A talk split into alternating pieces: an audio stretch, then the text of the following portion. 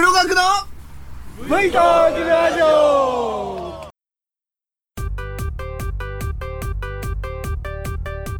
足で蹴るサッカーは蹴り玉カゴに放り込むバスケットはカゴ玉。まあ老朽ですか。手でボールを排するからバレーボールは配球。こう日本語はねいろんな言葉がついてますがハンドボールなんて書くかご存知ですか？答えはですね送る球送球なんですね。まあ言われてみればならしいんです。実はハンドボールってボールを持ったら3歩までしか歩けないルールでこう相手に送るしかないからそこから来てるみたいなんですが。そのハンドボール男子がパリオリンピックアジア予選決勝でバーレーンを32対29で破って1988年ソウル大会以来36年ぶりとなる自力出場を決めたそうです。バスケットバレーと男子のオリンピック出場決定が相次ぐ団体競技ですが2つのこの競技に比べたら目立ちもしなかったし新聞も片隅に出ているぐらいでしたけどもね。取り残されそうな気がしていただけに本当に良かったっていうのが日本協会の関係者の声だそうですが。協会ではオリンピック出場獲得時に1000万円という報奨金規定があるそうなんですけどもこれ2005年の設定当時はね大型スポンサーがいたんで大丈夫だ。また開催国で出場した東京オリンピックが終わると各競技団体と同じようにスポンサーが減っちゃって財政は最も苦しいみたいですよ。そこへ持ってきて1000万円の報奨金。会長さんね赤字だけど規定にあるから借金してでも払いたいって約束されたそうです。大した男気ですね。女子の日本アジア大会では優勝したんですがアジア予選で韓国との最終戦に24対25というわずか1点差で涙を飲んでしまって残る世界最終予選に行くらしいんですがこっちもかなり厳しいようです。懸案の次世代型プロリーグ構造も頓挫し意気消沈のハンドボール界にとって男子のオリンピック切符はまさに最大のチャンス。オリンピックに出ればチーム20人近くのオリンピアンが生まれる。ある関係者はその人たちが普及活動すればマイナーだけど少しずつ輪が広がる。だからゴリ出場は大きいというお話だそうです。ぜひね次世代への送球送る球をね続けてほしいと思います。この番組はホンダハンター株 CT125 と鈴木 V ストラブ250に乗ってキャンプツーリングに撮り鉄ツーリングに大忙しな私黒角がライダーの皆さんの休憩時や乗ってはいないけど少しだけバイクに興味があるよ。という方のちょっとした話のネタになればいいなと思ってお話しさせていただくバイク系独り言ポッドキャスト番組です。さて第273回のお話はの前に今日はあの有名なポッドキャスターさんからメールをいただきましたのでご紹介させていただこうと思います。件名は前回放送の旧笹子峠についてということです。では内容に入りますね。いつもお世話になっていますタククロです。初めて番組宛てにメールを送りますがお手柔らかにお願いいたします。さて件名の旧笹子峠ですが私20年ぐらい前に鈴木のレッツ2で登ったことがあります。しかも真夜中に。なんでもその時のおばさん話でしょうが心霊スポットだとかなんとかで若かりし頃の何かと言いますか。数人で夜中の2時頃に登りました。当時は原付2台と車1台で大月川から登り甲府川に抜けました。特に問題なく原付でも登れましたよ。ただ旧笹子トンネルに着いた時伝統もなく何かしらオーラ的なものがありこれはやばいなやばいなと何か寒気が通ったんですね。夏に登ったのにすごく鳥肌が立ち寒気がすごかったんですが急に何かにふわっと触れるような感覚ふと振り返っても何もいないんです。そしてトンネルをスーッとライトの光だけが通っていくとふわっふわっと何かに触れられるような感覚がするんです。そしてピチャン。ピチャンと水の落ちる音が拍車をかけ怖くて逃げるように全員でその場から離れました。ということであれは何だったんでしょうか。今となっては関西の私。行くことができないので検証をお願いします。かっこ笑い。峠道自体はそんなに大したことなくずっと原付で登れたのでご安心を。それでは切符をお待ちしております。ということでございました。そう、今回ね、メールをいただいたのはバイクの場でおなじみのね、タククロさんからなんですが、タククロさんね、前山梨の方に住まわれてたということで、旧笹川峠に対してね、ちょっとメールをいただきましたけども、ちょっと怖いですね。っていうか、本当若気のなんとかなんですよね。夜中によく 行きましてね。だって道だって暗いでしょね、国道からあ県道村道に加工してるわけだから当然街灯なんかないでしょうからそんなところに列つると車1台でよく行きましたねで旧笹子トンネルですか？何ここ？心霊スポットだったんですか？まあやばいなって感じですよね。これあのもうメールの方にはね稲川淳二風にって書いてあるんですけども。本当に怖いですよね。うん。夏に登ったのにすごく鳥肌が立ち寒気がすごかったってこれ分かります。なんとなくトンネルの中ってそういう感覚がある気ありますよね。でもやっぱり夜中っていうのが全てですよね。だって2時でしょ。だいたい草木もね虫蜜時ですもん。やばいっすよやっぱりこの時間に。じゃあいくら若い人だけでもね。トンネルをスーッとライトの光だけが通っていくと。ふわふわっと。いやーやだですねこんなのね。絶対夜行きませんからね私。昼間だけ行かさせていただきますからね。関西でねなかなか確かにタククロさんも来れませんけども。まあ私が今度じゃあ梅雨払いをしますんで関東に来たら旧笹川峠行きましょう。えだって私一人じゃ嫌ですからね。と言いながらも、でもまあ、12月ね、今年あったかいんで、12月にちょっとね、昼間のうちに、え、あくまでも昼間のうちに行かさせていただきたいと思います。その時はね、えー、こちらの方で話させていただきますけども、ぜひね、えー、とお楽しみ待っててください。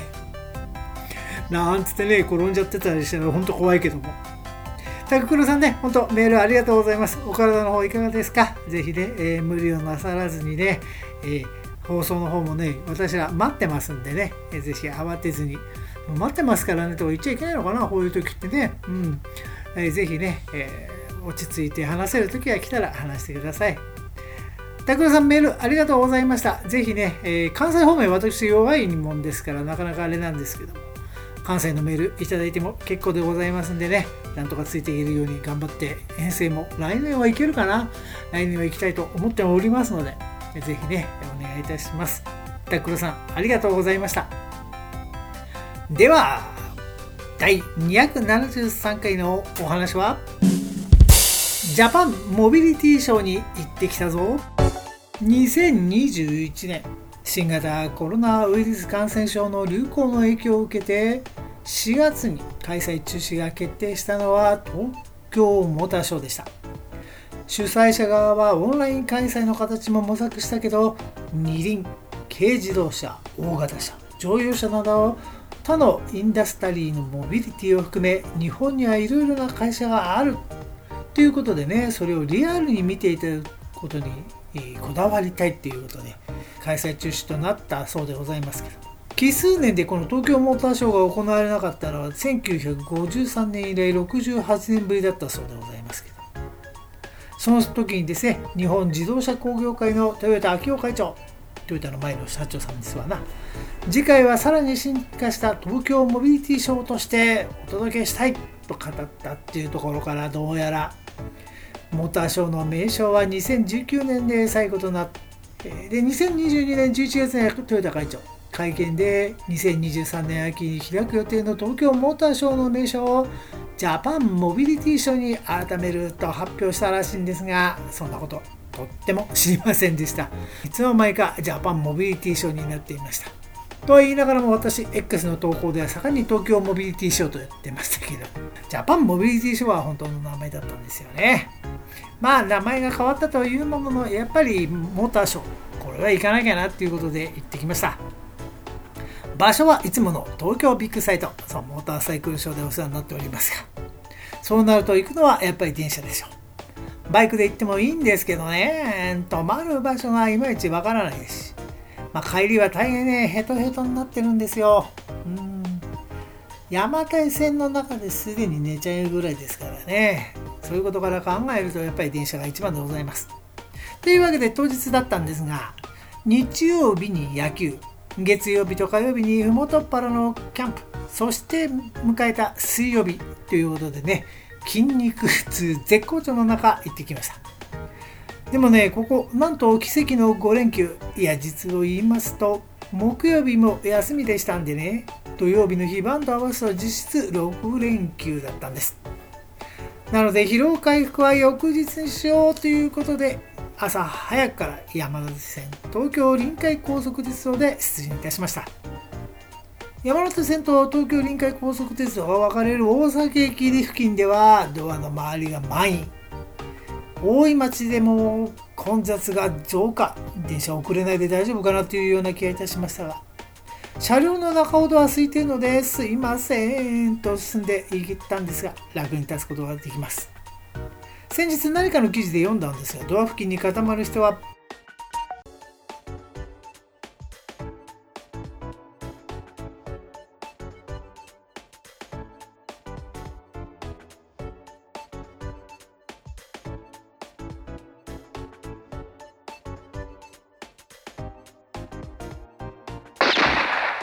が多いらしいですね。研究結果で出てるそうですよ。その後天王洲アイル東京テレポートと混雑が減っていくもののうわははっていう状態で国際展示場前に到着です。改札を出て外に行くと綺麗なお姉さんたちがスマイルとともに片手に冊子を持って立っております。そう例の方たちなんですけれど。さすがに私黒枠には声をかけてくれないんです。なぜでしょうね。やれやれ。あの方たちすら声をかけてくれなくなったのかと老いを感じながらも進んでいきました。その先に大階段があるんです。偉い階段がね。なんとそこで渋滞でストップしてしまいました。まさかの渋滞ストップ。まだゆりかもめの効果もくぐっていないのにまさかの足止めです。しかもこの足止めの列入場券を持ってる人の列なんですよ。階段いっぱいに横に広がってなんです。おいおいまだ10時だよ。9時開園したはずなのに1時間経ってんのにこれと頭の中が混乱。前方に私より10歳以上上に見える男性2人。おいおいずいぶん混んでんな。昔はさ2週間ぐらいやってたけど最近は短いからかな。うんでもそんなに来ないと思って期間短くしたせいじゃないの？そうかな。これは参ったななんて話しておりました。やっぱりね昔のモーターショーを行っている年代まあ私も昔も何回も行きましたけどもねその年代から言うと確かに今回期間も短いっていうこともあってうんやっぱり混雑拍車かけてんのかななんて思っていました。しかも私の前に立っている高校生のリュックにはローマ字で KUMAKO 熊本工業の生徒がいました。どうやら修学旅行の様子です。その他にもね何校か来ていましたね。ああもう今日はダメだな。こんなに混んでるんじゃ水曜日だと思ってきたのに。空いてるとこだけ回ろうかなとがっかりです。まあそれでもねゆっくりゆっくりと前に進んでいけたんですが4方向からゲートに進まる進めさせる関係でのんびりしています。駅を降りて20分以上待ちましたかね。ついに黒学列もやっとゲートインです。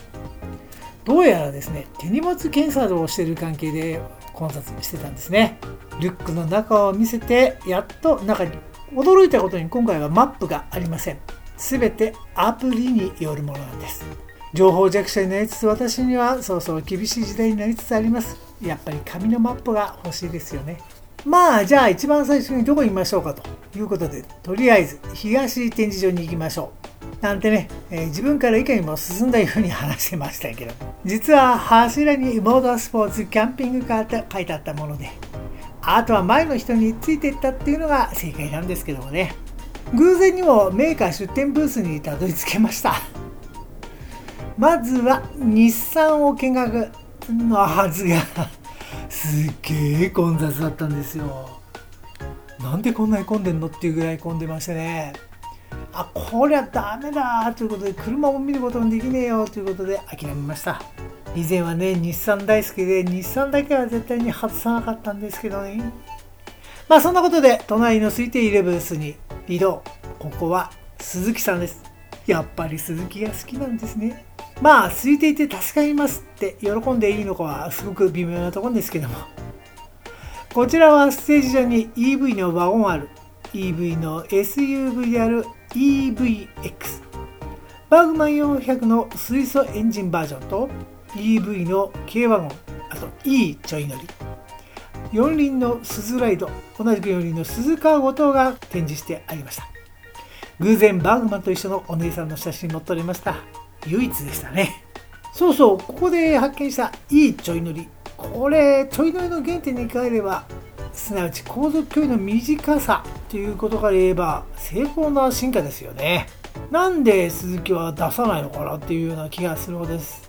だってちょい乗りって街中をちょいと乗るっていうのが基本じゃないですか。そしたらね今の電動の距離の短さなんて全然気にならないと思いますもんね。鈴木さんやっぱりいいちょい乗り早く出しましょう。その他スズライドとスズカーゴっていうのが参考出品ながら出てましたけどもこれはあの例の免許のいらないやつですわ。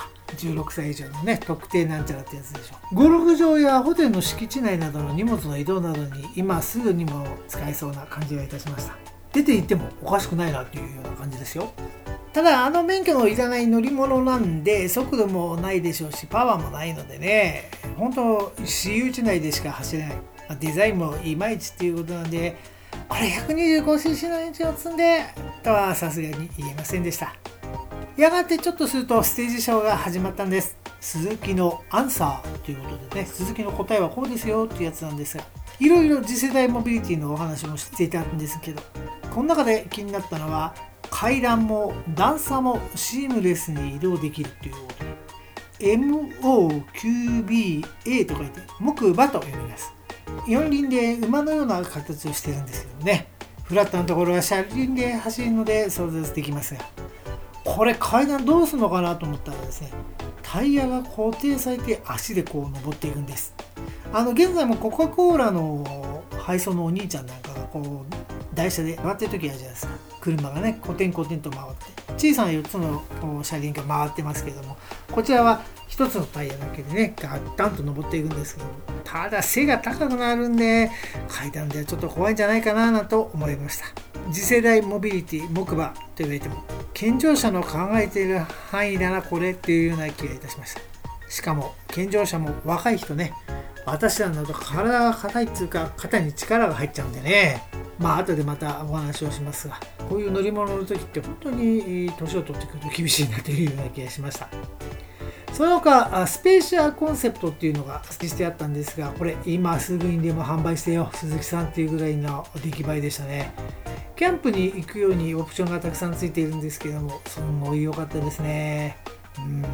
やっぱりこういうのスズキっていうのはこの後スペーシアコンセプトとそれとスペーシアカスタムコンセプト。それにスイフトコンセプトっていうことでね実際にこうある今のある車のねコンセプトモデルを作ってるんですよやっぱこの辺はスズキさんだなというような気がしますよね、えー、現実に即した未来をっていう形でやってくれてるんでいいなと思いましたね 完全に鈴木日和の発言でございますがで、まあ、この後ね、一通り見ました。あとは、はやぶさが止まっていましたんで、写真を撮らせていただきました。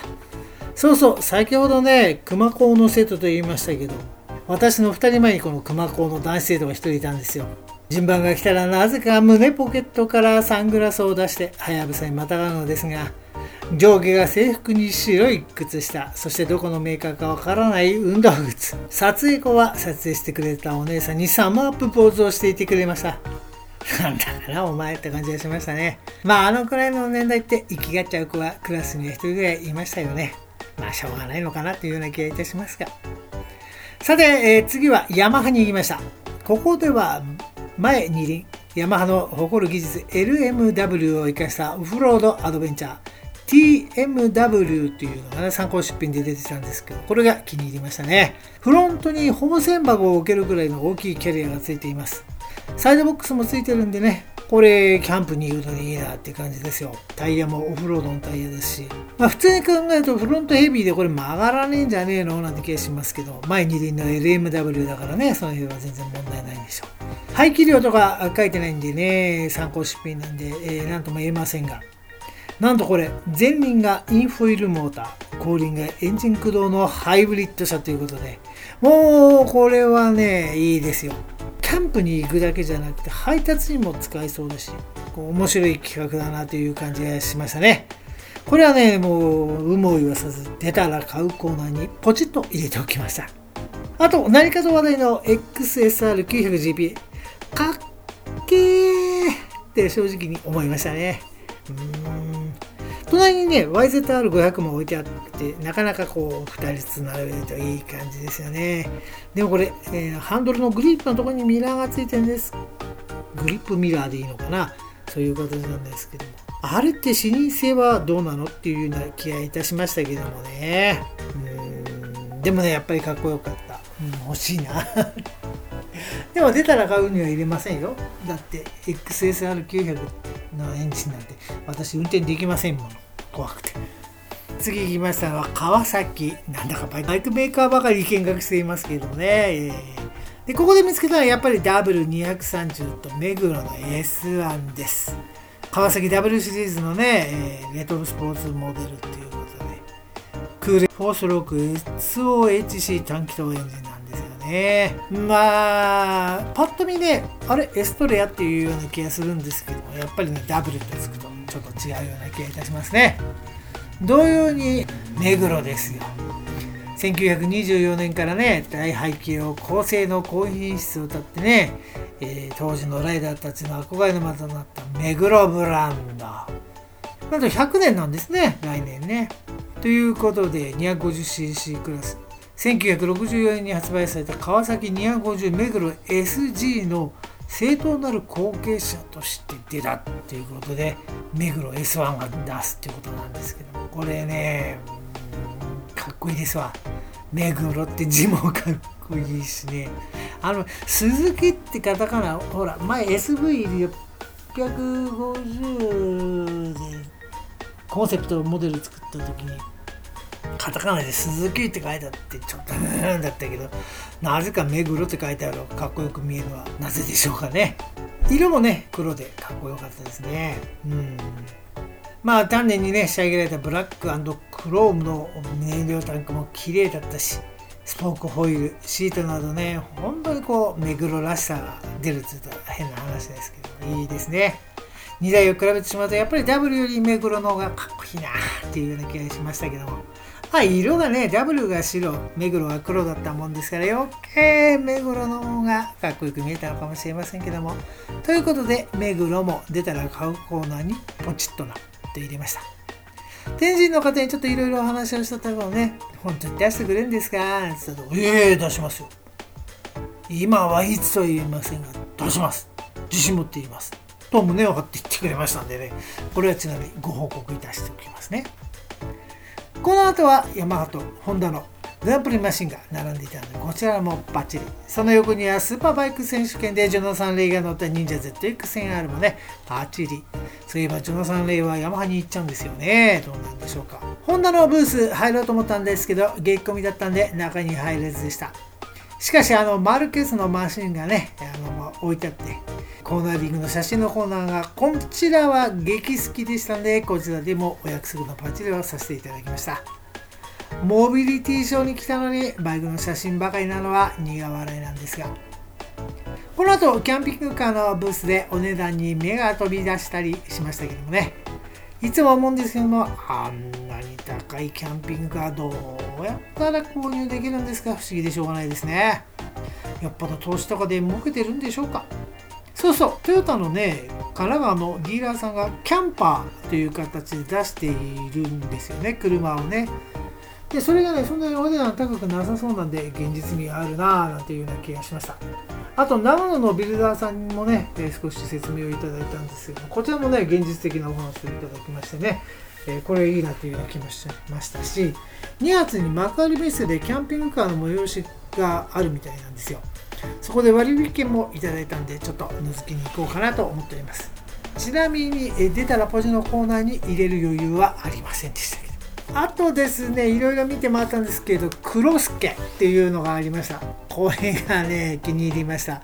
ネーミングもなんですけどもクロスケっていうのはね KEV よりさらに小型ながら90キロの積載量を誇るというね超小型 UTT ビークルっていう名前でまあ要は軽トラのちっちゃい版ですわ。一回りね。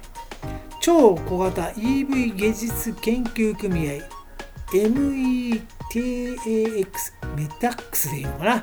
が設計開発を行って株式会社トノックスっていうところが製造を行っております。このトノックスさんはねクロスケの製造で得た知見を救急車の特装車両の EV 化に生かしてさらにトヨタランドクルーザーの EV コンバージョンも行ったらしいんですジャパンモビリティショーの会場で EV のランドクルーザー見ることができたってあれ？トヨタのとこにあったかな？まあちょっと気にならなかったっていうのがあるんですけど。このメタックスっていうところですね。カーボンニュートラル社会実現のために K よりさらに小さいやつを目指してねクロスケを開発したらしいんですが。まあ要はですね K よりさらに小さいということでクロス K と略したらしいんですけどで略してクロスケクロスケイ、クロスケイ、クロスケイになったんですか？まあ、ボディもね、黒いボディで塗装を行わない樹脂そのままの外反パネルなんですよ。逆に真っ黒クロスケっていうようになったもんでね、えーたくさんのクロスケ荷物を運ぶことで社会に役立ちたいという願いも込められているそうでございますけど三輪バイクの積載量が30キロなのにクロスケは90キロっていうことでね車検がいらないっていうこと。バッテリーが交換式だっていうこと。あとバッテリーの搭載量も変えることでね最大100キロの航続距離も実現できるそうですよ。だからバッテリーがデッドウェイトになることもないみたいですね。自動車税車検費用エネルギー代などのランニングコストで比較しちゃうとクロスケは軽商用 EV の半分以下。商用軽自動車の7分の1のコストなんですって。へへへへそうやって考えるとね私小さな車が大好きなんですよ。だからクロスケの乗用バージョンが出たらねえこれ出たら買うコーナーにポチッとするとこんなんですけどもね。とは言ってもまあ EV ですから最大で100キロなんでね本当に街中を走るだけだからどっかキャンプに行けるわけでもないのでまあ実際には無理かなまだねっていう感じがいたしましたけどで、あとはですね、どこ回ったかというと、モビリティショーらしいお話をしようかなと思うんです。あ、地方図柄入りナンバープレートのコーナーがありましたよ。いいですね。いろいろなね、ナンバープレート、地方のね、図柄が入ってて、まあ私のところなんか何も入ってないもう ナンバーなんで、ほんとつまんないんですけども、いいなぁというような気がしました。羨ましいなっていうような気がしますよね。やっぱりその地方の特色を生かしたナンバーっていうのはね。東京も何とかすればいいのにね。ねまあ、もっとも練馬だったら練馬大根になっちゃうのかな。えーと、多摩だったら何なんでしょうね。多摩だったら多摩川？高尾高尾山が八王子になっちゃうか。多摩ないね、そうやって考えるとね。どうしようね。うん、まあ、その難しいところもあるかもしれませんけど、ちょっとなんあの地方疲れ入りのナンバープレート欲しいです。あと気になったのはダイハツのお散歩というオープンカー。まあダイハツのね、えー、オペンでしたっけ？あれをちょっと大きくしたような感じでしたけど、これもかっこいいなと思いましたね。そうそう、トヨタ車体という会社、ご存知ですか？トヨタ車体さん。私これ、よく知らなかったんですけどね。うん、X 版と書いてあったんで、えー X 版って読むのと思ったら、クロス版だったんですね。X は最近クロスって言うから、まあ、さっきのクロスケもそうだけど、なんでこうクロスっていうのかなっていうような気がしますけど、トヨタ車体が作ったこのクロス版ギア SUV なんですけど、このトヨタ車体っていう会社、あまり目立たないんですけど、エステマとかも開発したらしいですね。知りませんでしたけど。あと止まってたのはね、初代ハイエース、ハイエースも作ったということで。この初代ハイエースね、うーん、子供の頃ね、近くに泊まってたんで思い出しましたよ。あとね、ピンキーとキラーズのドラマにも出ていたんですけどもね、まあこれ古すぎて皆さんには通じませんけどね。そんでもって、えー、クロスバンに話を戻すならば完全に参考出品者っていうことですけど。デザインは以前トヨタにあったあれなんだったっけ？こういう SUV のやつね。忘れちゃったけど。それにそっくりです。ドアはね、なんとフロントもリアもスライドドアで観音開き状態になるんで、乗り降りも便利そうです。まあ、これも完全な参考出品ですよね。だって現実的には前後スライドドアはないでしょう。排気量なども分かりませんけども、まあ5ナンバーサイズにまとまってそうでしたんで、まあこれも出たら買うコーナーにポチッとなって感じでございました。この後はいろいろうろうろうろうろ会場を右行ったり左行ったり右行ったり左行ったりまさしく右往左往いたしましたけど心の金銭に触れることもなく過ごしましたあ そうそう一社だけバブルの頃のショーみたいにコンパニオンさんが体を張ってたのがありましたけどね。ちょっと浮いてましたよ。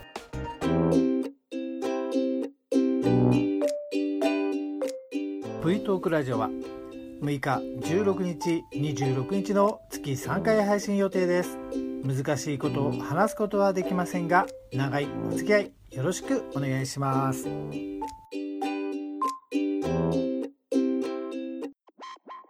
実写体験。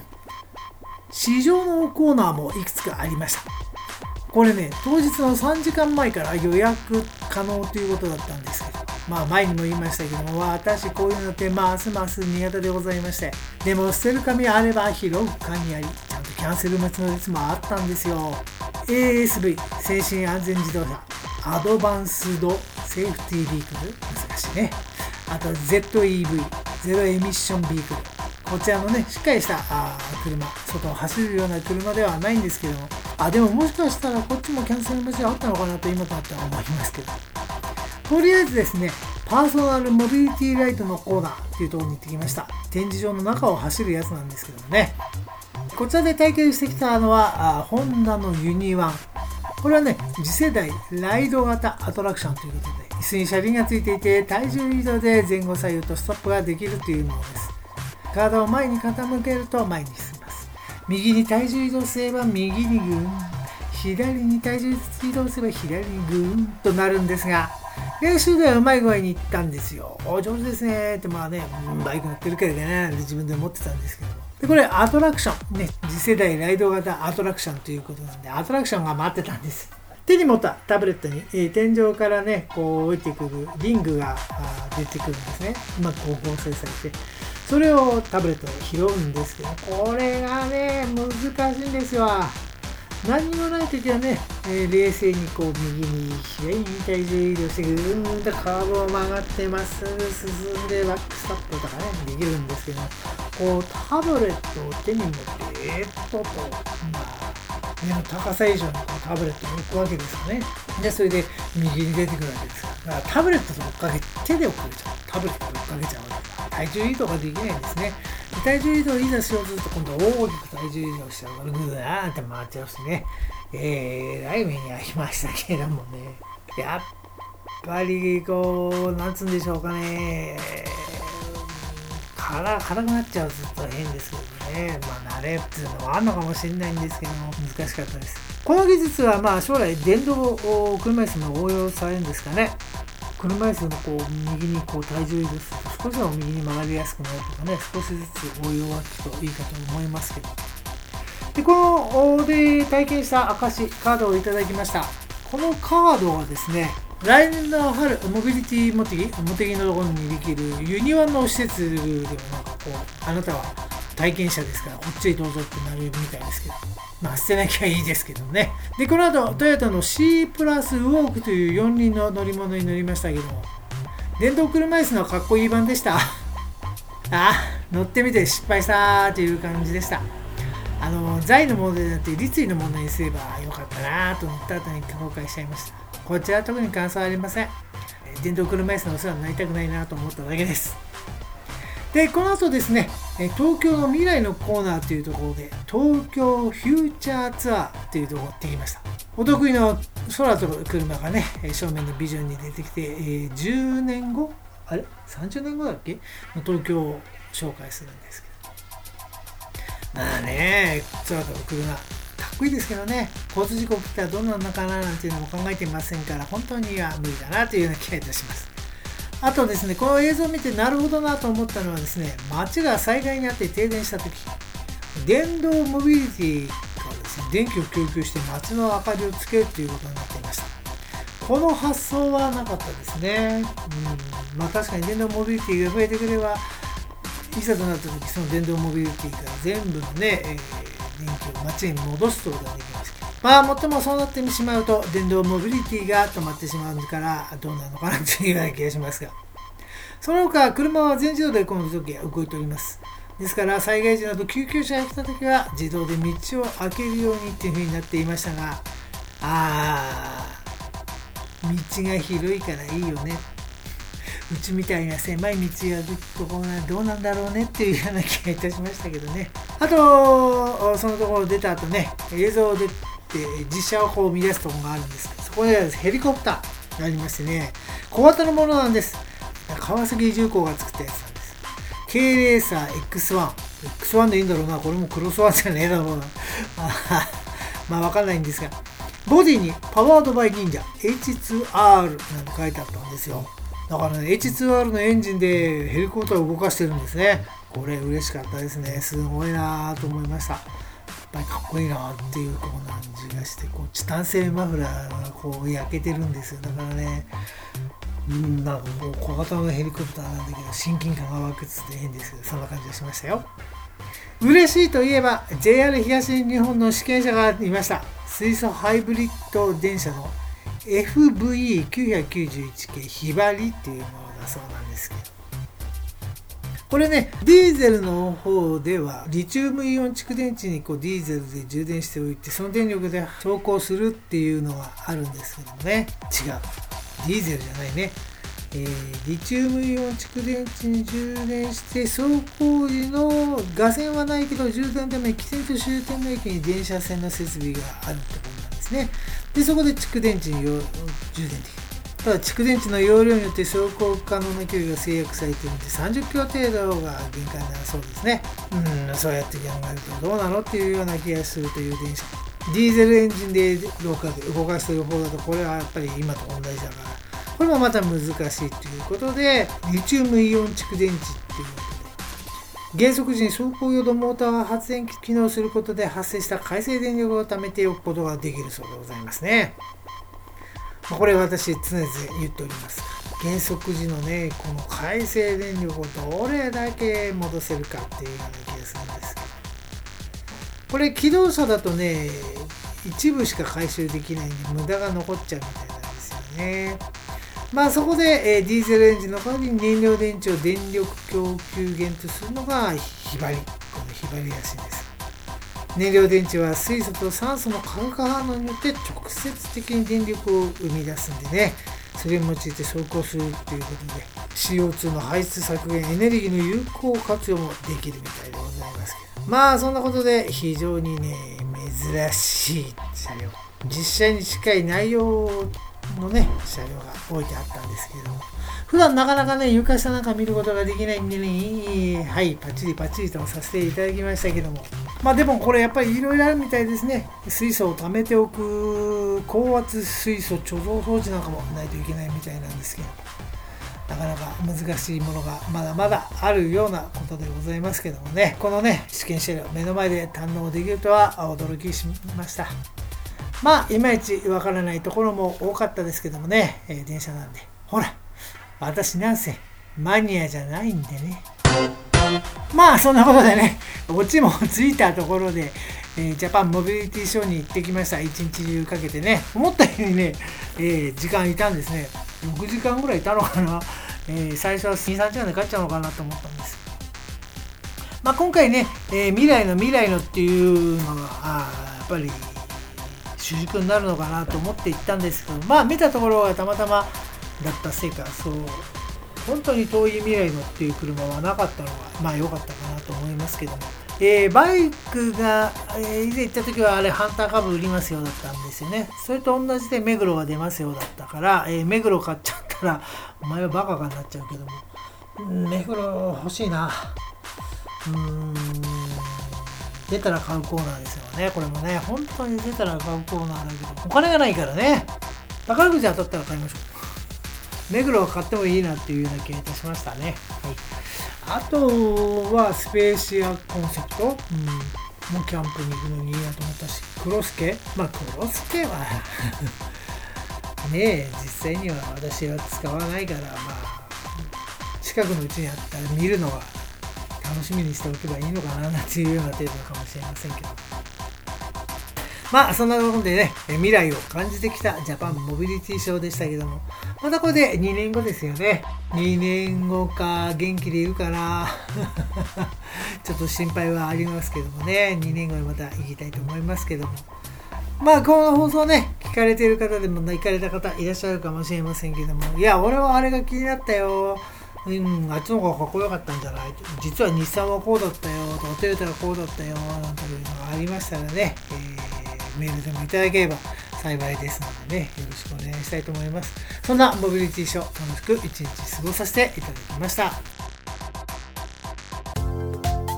さて、第273回の収録もそろそろおしまいにしたいと思います。バイク系独り言ポッドキャスト番組 V トークラジオ今回の放送はいかがだったでしょうか？今回の配信の写真などは V トークラジオのブログ http コロンスラッシュスラッシュ V ストーク 650. シーサーネットにアップしておきますのでぜひこちらもご覧ください。メールお待ちしております。タククロさんのようにね放送を聞いての感想でも結構でございますしね。また何か思われるようなところがございましたらメールいただければと思います。メールのアドレスは vtalkradio.gmail.com vtokradio.gmail.com です。メールフォームブログに付け加えさせていただいておりますので合わせてご利用ください。また X 旧 Twitter の方も VTalk で検索していただければ青地に VTalk のアイコンですぐにわかると思いますのでよろしければフォローの方もお願いいたします。また iTunes レビューもお待ちしておりますよ。では今日も最後までお聴きいただきありがとうございました。第273回バイケーひとりごとポッドキャスト番組 V トークラジオこれにて終了です。